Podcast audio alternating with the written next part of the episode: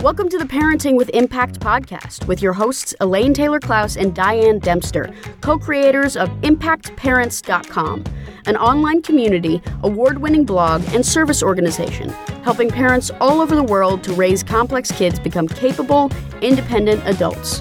Elaine and Diane are certified coaches with personal experience raising children with challenges such as ADHD, anxiety, and more, and extensive experience in guiding parents to raise their complex kids with confidence and calm. On the podcast, Elaine and Diane interview experts, bringing you cutting edge information about your child's challenges, teach you real life strategies to create lasting change, and demonstrate how coaching can guide you to parent your complex kids, one conversation at a time. For the essentials of Elaine and Diane's coach approach to parenting, download a free tip sheet at impactparents.com slash podcast. Welcome back, everybody, to another stunningly interesting conversation in the Parenting with Impact podcast. And they are always really interesting, aren't they, Di? Yeah, they are. So we are thrilled today and really honored to welcome a really special guest, Dr. Barry Sears, who has been in this arena from a nutritional, foundational medical perspective for a long time. You know, as always, his bio is in the show notes. We're going to use our time here talking to him instead of telling you about him. You're going to learn about him as we talk. So, Dr. Sears, before I ask you our first question, I want to preface it a little bit. And this is unusual, but as I mentioned to you as we were talking earlier, nutrition played a foundational change in my family dynamic when my kids were little. My eldest child was particularly complex and at one point had a list of about eight to 10 diagnoses. And we had no idea where to start. I went to the psychologist with tears in my eyes and I said, What do I do? So, where do I start? And she looked at me and she said, You start with a metabolic. And she sent me to a stunningly wonderful nutritionist who specializes in complex kids. There's actually a chapter in, in Kelly Dorfman's book about my child called The Bipolar Child Who Wasn't because it, in our case, it was uh, removing gluten from the diet had a significant impact. The kid, my child went from off the charts emotional lability to within the realm of normal in two weeks. And as we'll talk about today, clearly inflammation had a big role to play in that. And yet I'm very careful to say that this is not a panacea and it doesn't work for everyone. And it didn't eliminate all of their issues. It just reduced the toxic load to help us manage their issues. And so I want to set the stage for this conversation with that context because I think the metabolic is, is fundamentally important as a foundation because when our kids are have you know toxicity in their bodies or their bodies are unsettled it makes it really hard to help them settle their minds. So i want to set that framework and again welcome you and invite you to tell us in your words a little bit about who you are and what's the work that you do to support families of complex kids and then how you came to be doing this work well uh, the work i do is really understanding that linkage that you talked about between metabolism our diet and inflammation and we understand now that inflammation is really the underlying cause of virtually every chronic disease state. And yet, much of that inflammation is diet induced. So, what I've been studying really now for the last 40 years is how our diet impacts not only the generation of inflammation, but the resolution, the turning off of inflammation. Uh, that will itself will solve every disease? Of course not. Mm. But it's a foundation. And it's like building a house. If you don't have a foundation, it's not going to be a very good house. So it's been a very, very wonderful, uh, fascinating journey for the last 40 years of understanding how basically our diet has such a great impact on how our body responds, and more importantly, how to dampen down the fires of inflammation that affects every organ in the body, including the brain. Mm-hmm. Yeah. So uh, when I was doing some research about you, there was something about the, the Nobel Prize turning the course of your research. What got you to see the value or the importance of this? Well, that Nobel Prize you mentioned was awarded in 1982, oh, almost 40 years ago. Uh, and what it was, it was the understanding of how certain fats could affect hormones. They're known as eicosanoids, but these are the hormones that cause inflammation. Mm-hmm. And all of a sudden, I basically said, aha, because at the time I was doing work in terms of developing drug delivery systems for anti cancer drugs. So I said, this may be a much more facile area. So I started focusing, say, how could I control inflammation, not by a drug, but using diet as if it were a drug? Mm. And that has led on to basically of, of a fascinating journey on virtually uh, a great number of disease states, but really the most interesting ones are the neurological. Yeah. well, and diet coming, as if it's a drug. I just yeah. love that, well, that conversation. And, and what I, what's coming up for me as you're saying that is that so much of our work is, or not our work, but the work that's out there is things not to eat, things not to, you know, the things to avoid inflammation. But what you're suggesting is that it's the opposite, which is this sort of what do you do to manage inflammation with your diet? Is that what you're saying? Exactly. Really turning off inflammation. Now, we need some. Otherwise, we would never be able to basically fight off microbes uh, or have our physical injuries heal. But you have to turn it off. If you don't turn it off, bad things happen. And so basically, our diet is of really a powerful tool, vastly more complex than any drug, that allows us to modulate, to keep inflammation within a zone not too high, but not too low. And the better we're able to do that, the better we're able to take care of our future. And so it's a, powerful concept, but people say it's, it's so everybody's an expert in nutrition. Well, turns out that that's not the case because nutrition nutrition is incredibly complex, complicated, which and, is why uh, doctors don't get it in medical school. It's way too much for them yeah. to learn, right? and and, uh, and, much of our knowledge was basically only recently discovered. So what you don't learn in medical school, say, well, it doesn't make any difference. But the fact is, our knowledge of of how basically our diet controls inflammation and resolves it is basically, I think, the real next area of medicine for the 21st century. Mm-hmm. Just quickly, in my experience, when we came to this realization, we had this dramatic shift. The then challenge was to get doctors to believe us. Yes. Because at that time there was a lot of dismissal, and we thankfully had a psychiatrist who who looked at the data and said, and I had testing. I was very lucky that we had had pre and post evaluation because we were having a psych ed done, and so the psychologist separated it, and we were able to see the results. And so I had a psychiatrist who was willing to say, okay, well, let's consider this, let's try this. But that was hmm. very rare. And I think it's still fairly rare. I think, well, I think that has not changed in 40 years. Yeah. Well, and when you add to the, the fact that so much of our understanding of the brain and neurobiology is so new as well, you've got two really new modalities coming together. And so this is exciting to be at a place where we can learn new things that can really make a difference for our families. Well, and again, I said it, it cuts through the entire spectrum. It's obviously a key and uh, for uh, any type of neurological condition, but it's every physiological condition.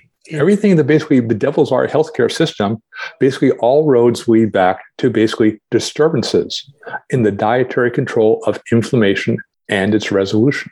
Yeah, and so now we have anti-inflammatory restaurants, and um, I, we have again, there are all these ways that we're looking at this issue. What do what do you you said something about about this? I love this notion of if diet is a drug and paying attention to what we put in the system. What do parents need to understand from your perspective about that? Well, they have to understand basically of there's a little discipline involved of and saying you know and your grandparents and great grandparents had a, a, a pretty good idea uh, example no of child 30 or 40 years ago could leave the house until they had a tablespoon of cod liver oil. Liver oil. Yeah. Oh, most disgusting food known to mankind. Uh, but it was tough love. So that the parents gave every kid that tablespoon of cod liver oil. It turns out cod liver oil is very rich in omega 3 fatty acids. And those are the key components. They have to be in the diet to turn off inflammation. And your grandmother also said, yeah, you can't leave the table until you eat all your vegetables. Again, she was giving some very unique insight into how to control our gut. Because now we know there's a very, very intricate pathway between the gut and the brain. And that gut brain axis is also very important in terms of controlling various neurological conditions. So we've had this knowledge for many years, but it, kind of fall by the wayside. It can't be this simple. So can you speak a little bit more because again, I was I was a pariah when I started talking about the brain gut connection and and I used to describe my kid as having neurological celiac disease because it sounded enough for people to take me seriously when I would go into a restaurant and say I need to see the number 10 can in your in your restaurant. Yeah. So talk a little bit about what has happened about, about this brain gut connection because it's it's huge. Well, and we think of the gut as, you know, it's really our second brain. Our first brain is up here it looks really smart. It's nice and white. It looks really wise. Our second brain, which is our gut, doesn't look very smart at all. It stinks. It's slimy. And uh, uh, it, what does it do? It turns out it's really that communication system that allows our food to go directly to the brain, not by bypassing the blood completely. So it gets hard to tease apart. But as we're teasing it apart, we say, you know, our diet especially the fiber in our diet, is a very, very integral part because it can affect the brain. So now we go back to the aspect of saying, listen to grandma. You take your cod liver oil, you eat your vegetables. And all of a sudden, these now, these old of you know, shibboleths are now basically making perfect sense at the cutting edge of 21st century neurobiology. Yeah. So you didn't say this earlier, but the vegetable, so the cod liver oil is the omega three, and the vegetables are the fiber. Is that exactly the, two? Okay, exactly. And it's not saying this is the end all be all, but it's a, again, it's a it's foundation. A good place to start, right? Well, it's a, if it's just those two things, it's very different. I mean, parents come to us all the time. It's like they're sort of trying to get their kids to eat healthy, which you know to to different people means different things. But if you and just the, said, and the power struggles are real. Let's yeah, the power struggles are real. And but what you're doing is simplifying it. It's just a sort of how do you increase the omega threes? How do you increase the fiber? You're not talking about taking away a bunch of stuff and depriving kids of things they want to eat. You're just talking about boosting their diet in a way that makes sense. So is are there easy ways to do this? Well, uh, the easiest way for the, the omega-3 fatty acids is taking fish oil. And that's where we start our work in terms of neurological aspects. Our first studies were published in uh, 2006 in children of ADHD. Uh, and here we, we worked with one of the pioneers in the field, Ned Holloway, who basically, um, Hallowell, who basically um, yep. uh, really opened the whole field of ADHD. And what we basically did was to take these children and basically gave them uh, all under uh, Ned's uh, uh supervision uh, high levels of omega 3 fatty acids. Now, uh, do you guess what the high levels are? No, you measure. We had developed a, a, a simple tube tool requiring only a, a drop of blood to measure the levels of these omega 3 fatty acids in the blood. As we gave them high levels of these omega 3 fatty acids, we could see the levels of the omega 3 fatty acids increase. And with that, a dramatic reduction of their symptoms. And more importantly, found that the, the ratio of the omega 3 fatty acids to um, other fatty acids, again, once they reach a certain breakpoint, there was a dramatic difference in terms of impulsivity, in terms of behavioral control. And once that was uh, stopped, then basically all the symptoms would return. So we all already had a linkage right there in terms of basically omega 3 fatty acids and controlling neural transmission. We've since done more studies with major uh, uh, childhood depression. We see exactly the same things dose response curves, looking at high levels of omega 3 fatty acids having a, a, dramatic effect on reducing their symptomology. And uh, more importantly, we've also now done some initial studies in autism, probably the most difficult of, of neurological conditions. We see the same thing. As the ratio of these fatty acids increase in the blood, the ability of the child to respond is dramatically improved. So that we're opening up an area that virtually every aspect of neurological conditions, whether it be uh, childhood disorders or adult ones such as Alzheimer's, what they are, they're disturbances of metabolism in the brain.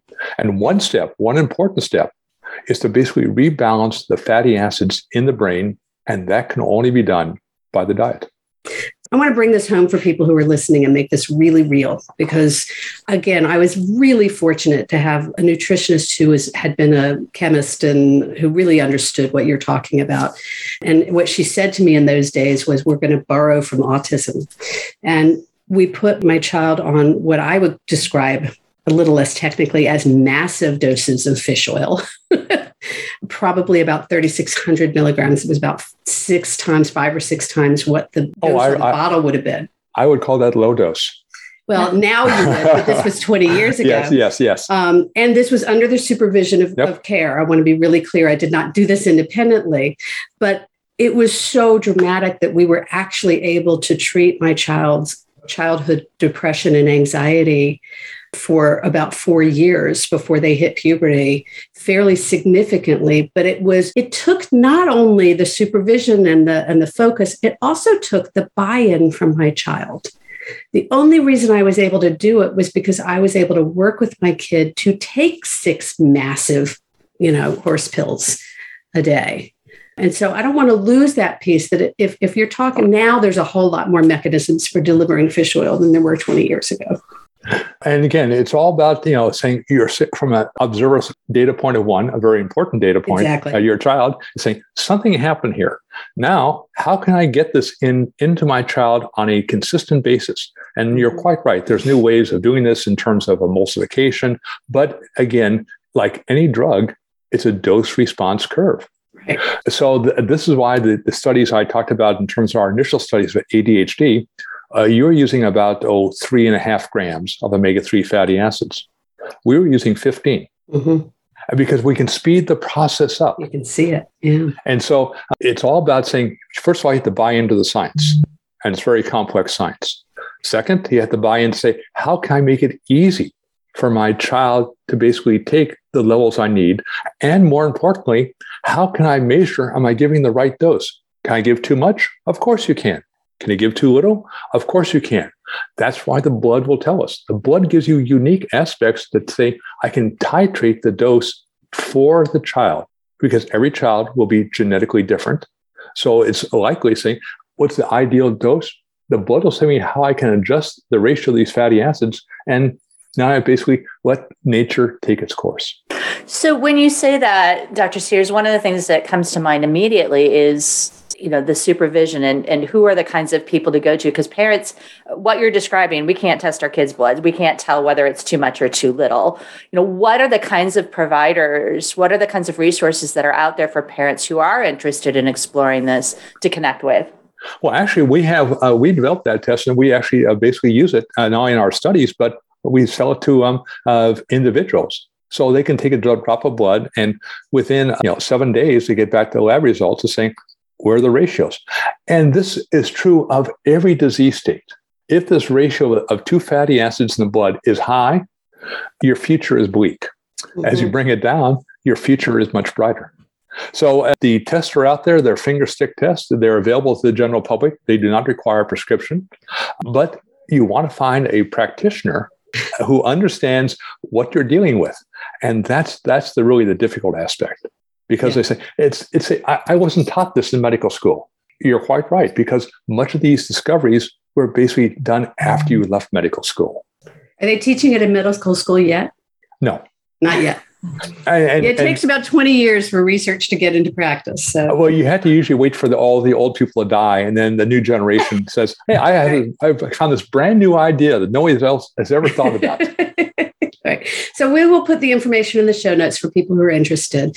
And I want to reiterate that if you decide this is something you want to do with your kid, I want let us let us support you in figuring out how to get your kids buy-in before you start pricking their knee, their hand because if you start the process without their them being on board with you, you're going to get that resistance that's going to make it really hard to get their adherence and compliance Well, if you it- really it- want to partner with your kid in this process, not completely push them away. you have to be a coach. Yeah. you know, the, you know the, the coach can't play the game for the athlete, but you can say, "And here are we the benefits if you listen to what I'm telling you to do." So again, uh, this is all the aspects of parenting: uh, how to get uh, children who tend to be, uh, you know, are basically developing uh, independence to say, buy into the solution. Yeah. And say, the, the, we think we have a way out. Let's work together as a team. Right. And what's in it for them, not just I want you to eat your vegetables that makes me a good mom. but I want you to be eat your vegetables so you don't have a tummy ache is a whole different conversation. Can we Well, I- is there oh I was just gonna say, is there two you were just said vegetables and it reminded me, like we've been talking about the omegas. What tell give us like the the short answer about the fiber piece of it as well. Well, the fiber is uh, that we can't digest fiber, but the bacteria in our gut can. And their uh, byproducts, which are called metabolites, those are the ones can strongly affect uh, behavior because they can travel directly from the gut directly to the brain. And now these, you know, metabolites, they are very, very powerful activators of uh, very ancient pathways in every cell in the body. But if you don't have the fiber in the diet, the bacteria in the gut can't break them down. And all of a sudden, you've cut off a very uh, long standing relationship between our diet and brain function. Mhm. So, again, these are all so complex uh, that, again, our, our science is still almost primitive, but the implications are massive. Yeah, indeed. So it's hard to believe, but we're at that point where we want to ask you if you can let us tell people how they can get in touch with you and, and find out more information. Well, uh, my website is drsears.com. And this is just a really an informational website that talks about inflammation and its resolution. And uh, then, you know, if they like to leave messages, I'll be more than happy to address their concerns. Because if you're a parent who has a child with uh, neurological problems, you're at wit's end. All of a sudden, say, I'll do a Google search saying, stop, stop, you're, you're killing me. But you do need information. And what we've had in, in the last 20 years is really basically have abdicating dietary control to pharmacological control. And uh, this is, you know, basically not getting to the basis, saying we have to understand problem is real, and basically there's data, and that's why the, the key thing is saying, show me the published data that this type of intervention can have a benefit. Mhm. And so that's why we, we follow science. But if we follow just basically, I think that's not science. And therefore we get in a rabbit hole that was very hard to get out of. Yeah, that's really helpful. So we've been talking a lot about a variety of different things. Dr. Sears, is there anything that we've missed? You know, kind of a, a, a last check-in with you to say, is there anything that we want to make sure that parents hear about this connection between diet and the brain? Two things. One, it's very complex. Mhm. Two, it says you are basically the commander of the army. You basically control the diet of your child. Now you have to apply every parenting skill using stealth technology to make the make make the tools work. And uh, that's uh, really the, the you know problem. All parents say, "How can I get my child to do the right thing?" So I basically use my stealth parenting skills. So it, it's difficult, but the outcome, the outcome is you know of well worth all the effort. I remember putting sneaking spinach into meatballs. So That's And stealth was great. technology. and pucker contests for kale to get them to compete with each other for who could eat the most kale without going sour. you know, all kinds of creative things to get them to love their vegetables.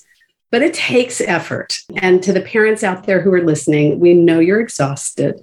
We know you're beleaguered. so, you know, take a couple of breaths. You don't have to do it all at once. Yeah, it's baby change, steps. Baby Yeah. steps.